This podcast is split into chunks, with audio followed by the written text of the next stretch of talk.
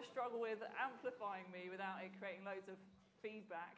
Um, so, yeah, hi, good morning. It's nice to see you all this morning. Um, my name is Debbie. I work on staff with Gateway, and it's my utter privilege to serve the church. And um, what did I tell you? A bit of feedback because I've got a quiet voice. Um, Josh, if I need to move it further up, just let know. Um, so, yeah, so it's my pleasure to come and share with you this morning.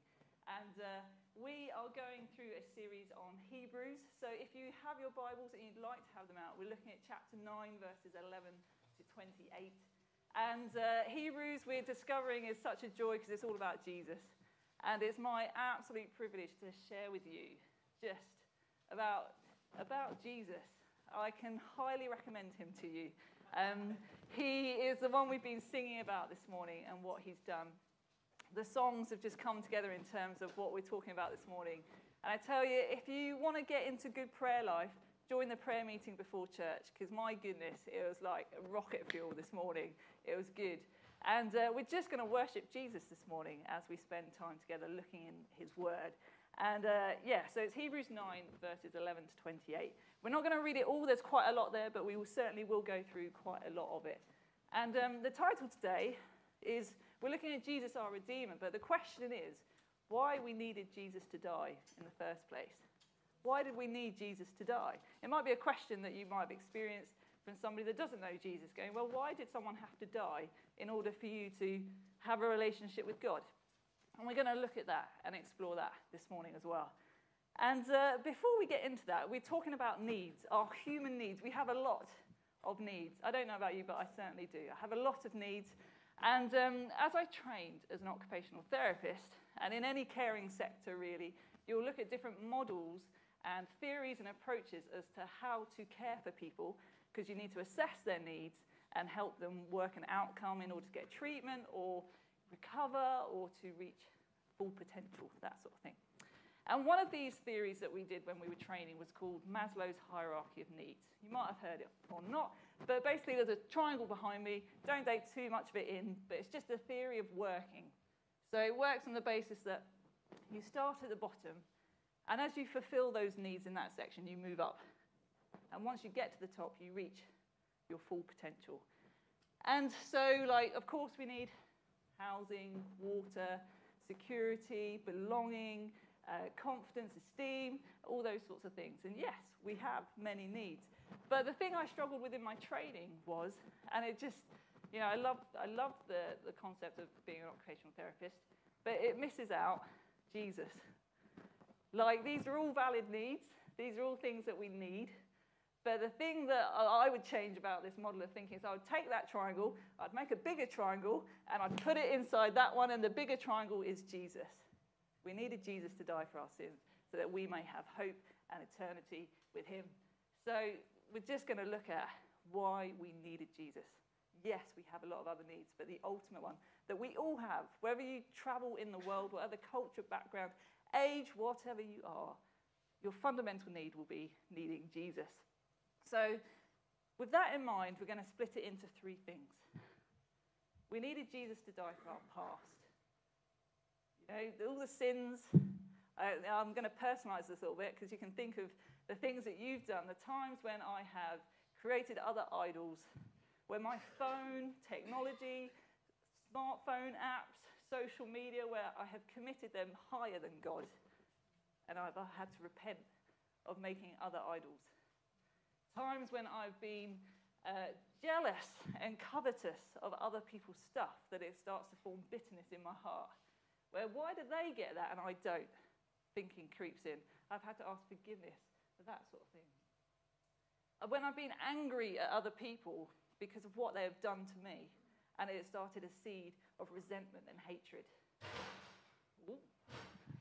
And it's just, we all have stuff, right? We all have baggage. We all have things that weigh us down. It might have been your own actions that have led to sin and hurt and pain. So we needed Jesus for our past. We need Jesus for our today, for our present, we need him in order to be able to live every day. We've been singing Spirit, consuming fire, fan into flame of passion for your name so we can live each day in fullness that God has called us to. And we need Jesus for our future, that he has given us an eternal promise that gives us a hope in this life and a one that takes us into the next with Him. So we need Jesus in those three things. We're just going to unpick those a little bit as we go through. And feel free to, you know, smile. feel free to say amen. If you feel God stirring something, you go, yes, that is true. Confirm it in your own heart. It doesn't have to be out loud. But we are reading God's word, and it is His truth, and it is the authority in our lives. So let's just get into it. Right, so the first one, we needed Jesus to die for our past. So we're going to look into Hebrews at this point in just a second. And we're going to look into Hebrews 9, uh, 11 to 14 to start off with. But before we get into that bit, we've been exploring in Hebrews, and we've heard it mentioned multiple times, like the high priest, the temple, uh, sacrifice, the blood. And it's just, I want to make sure we're all on the same playing field as to understanding what those things are, because they're really important. So the first things is, and I'm a bit of a visual learner, so I've got a picture of couple of things, which we'll get into in a second. So I'm going to give you four examples of temples that occur that are really helpful for us to know about. And when I talk about temple, I talk about God and man residing and being in relationship with each other. That's what I, we're talking about when talking about temple. So God and man residing together and having relationship. So the first instance of this is in Eden, where Adam and Eve got to walk with the Father in relationship day to day. What an absolute privilege. But they make a wrong decision, their actions, and it results in them sitting and being cast out of the garden. Why? Because holiness and sin, they don't overlap. They don't meet, they don't, they don't touch. Holiness, purity, and sin can't overlap. So this is why Adam and Eve had to be cast out of the garden. It's a bit like a magnet. You know, when they repel each other, they just can't make contact. So we move on to a bit further down Bible history, and we get the tabernacle tent. God instructs Moses and gives commands, and uh, is to create this tent, and God resides in this tent in the Holy of Holies. So we now have another point where God is residing with people. But the, interestingly, and the same thing with, that comes up to the temple in Jerusalem, is that again, so several hundred years later, King Solomon builds a temple, and um, yeah, it's got the Holy of Holies, God's residing with man. But the interesting thing here is around the, the way God's instructed it, is that only the most high priest can go in once a year to make a sacrifice with an animal and his blood on your behalf. Once a year, the holy priest goes in to make a sacrifice on your behalf, on the people's behalf. So that's the, the next step. So when Jesus comes, and we talked about and we sung about him being the most high priest, Jesus talks about himself being the temple. He is the Son of God. He is fully man and fully God. And he is the temple that is destroyed and rebuilt in three days in his rising from the grave. So we've got this illustration of the temple and God being with man and how that changed and how Jesus got involved in that. And we're going to explore about how Jesus and what he did fulfills the Old Testament way of doing it. The Old Covenant is the posh way of saying it. And we're just going to explore that a bit more. And it's just remarkable. We needed Jesus to come so that he could die for our sins, die for our past because he is the most high God. He is the high priest, the once and for all, who had the authority greater than that of an animal sacrifice to deal with sin once and for all time. Amen? Amen. Amen. It's the truth. The Bible says it. The Bible is the word of God, so we can proclaim it and we can live it out. And then, with that in mind, so just reading through a couple of verses, says, But when Christ appeared as the high priest of the good things that have come. He is the high priest that the Old Testament was talking about. A greater and more perfect tent. He is, he is the Son of God. We don't need a tent, we don't need a temple anymore. He has become. He entered once and for all into the holy places, not by means of blood of goat and calves, but by the means of his own blood, thus securing eternal redemption. We needed Jesus to come so that we can be set free from our past, our sins, our transgressions, and that we can have healing from pain, hurt. He has the greatest authority, the greatest authority over those things. And it goes on to talk about uh, for if the blood of goats and bulls and sprinkling of defiled persons with the ashes of a heifer and sanctify for the purification of the flesh, this is the way the Old Testament did it, right? How much more will the blood of Christ, who through the eternal Spirit offered himself without blemish, purify our conscience from dead works to serve the living God? He who is the one without blemish, he who is eternal, he who took on our sin. We needed him for our past. And uh, just as I was preparing for this, it just it sat heavily with me that it would need to be really clear in our understanding that when you ask for forgiveness of your sins, that they are forgiven and they are forgotten. The Bible talks about like when your sins are forgiven and forgotten, it's like God's put them behind him and he no longer sees them. It talks about it being your sins, the heavy things that you carry, the things you have done wrong or people have done to you. He takes them off you, puts them in our own backpack, and takes them as far as the east is from the west. You are free. You don't need to carry them anymore. It talks about them being put into the deepest depths of the sea.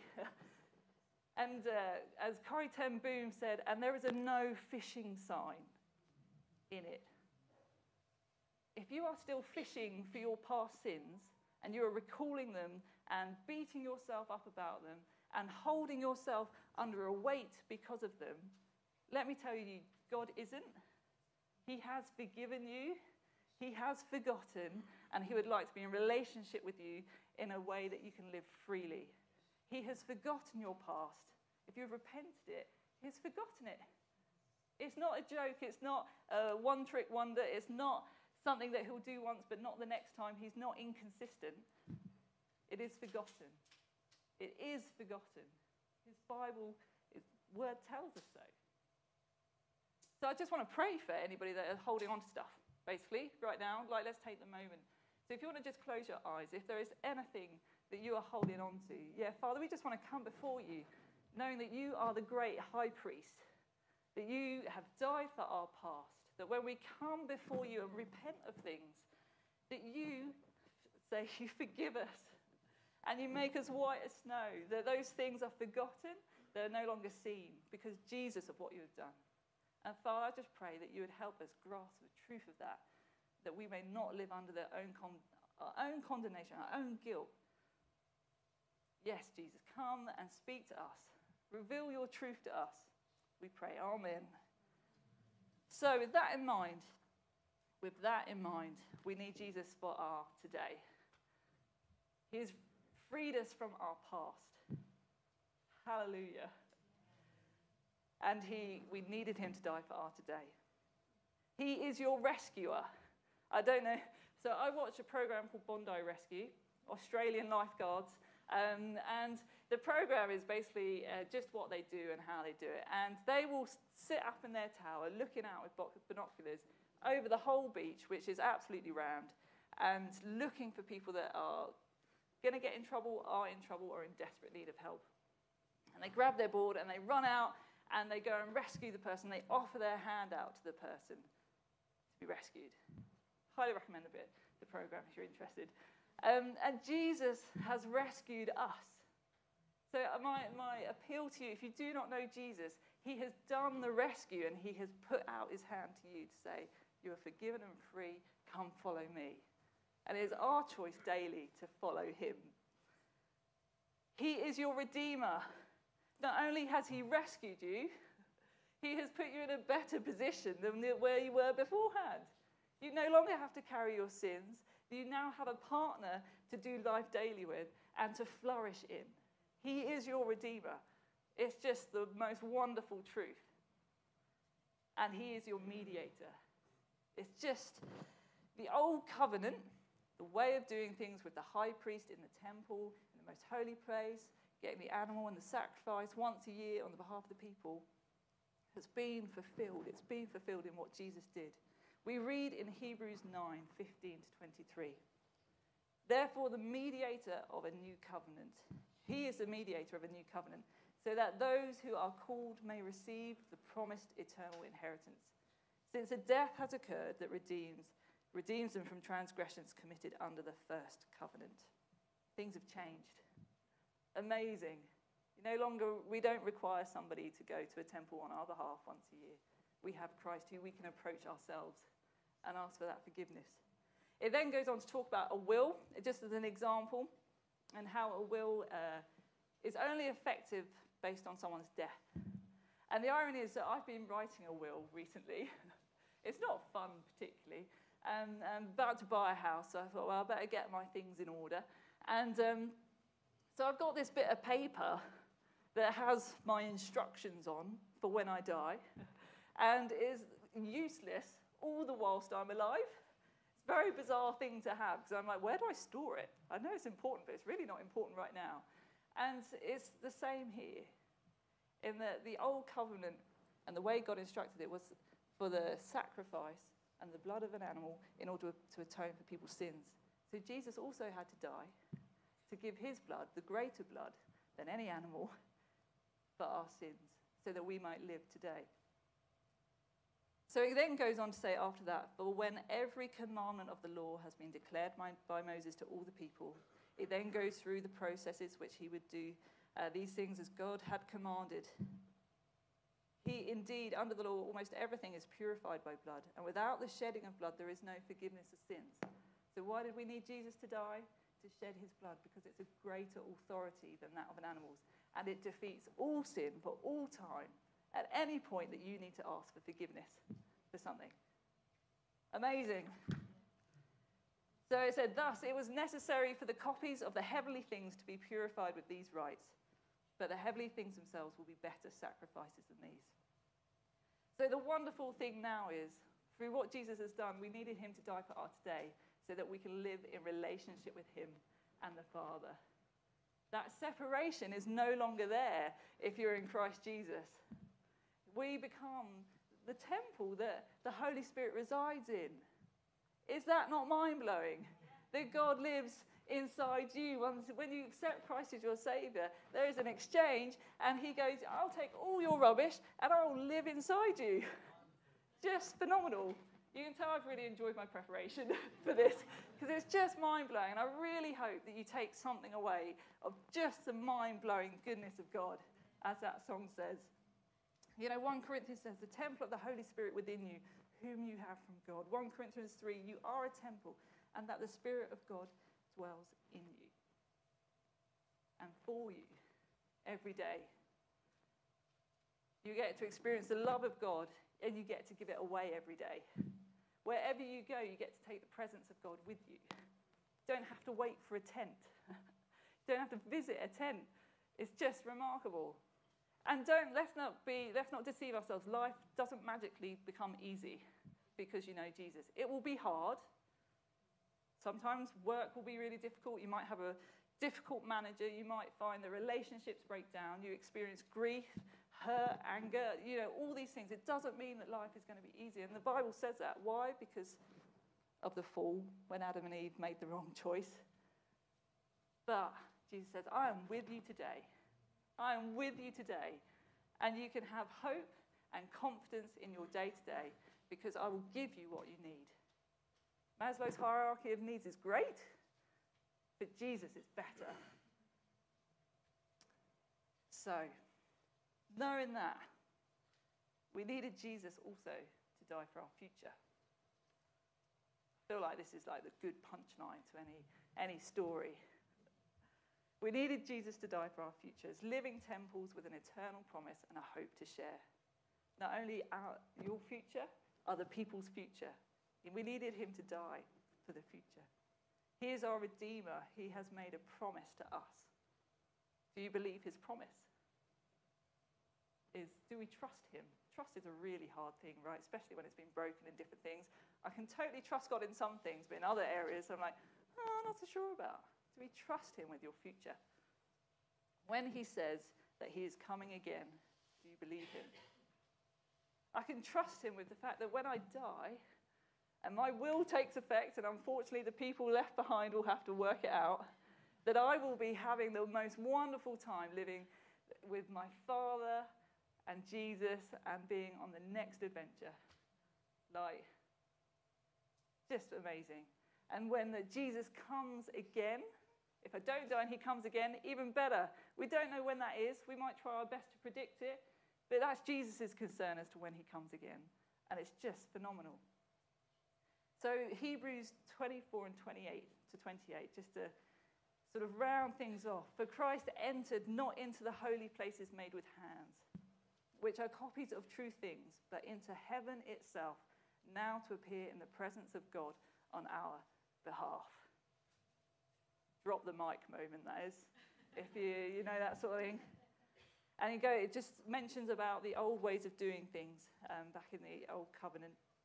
And then it gets to verse 28, and it says, So Christ, having been offered once to bear the sins of many, will appear a second time, not to deal with sin, but to save those who are eagerly awaiting for him. We are forgiven, we are free today, and we have an eternal hope and promise and assurance. This remarkable story of what Jesus has done and why we needed him to die for us. So Jesus died for our past. You no longer have to hold on to your sins. He's forgotten them. He died for our present so that we might live a life in relationship with Him, to be able to experience His joy, His peace, His comfort, His healing, His just wonderfulness in our very everyday. And He died for our future, and He gives us an eternal promise. This life's adventure is great, but I cannot wait for the next one with Him in eternity. There is a song that says, Turn your eyes upon Jesus. Look full in his wonderful face, and the things of earth will grow strangely dim. Even all the hard stuff, it will grow strangely dim in the light of his glory and grace. And now I've had a prop up here for a little while.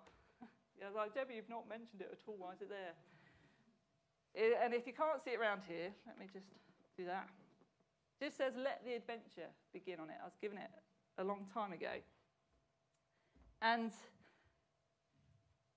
Jesus died for us so that we might have life, and life to the full.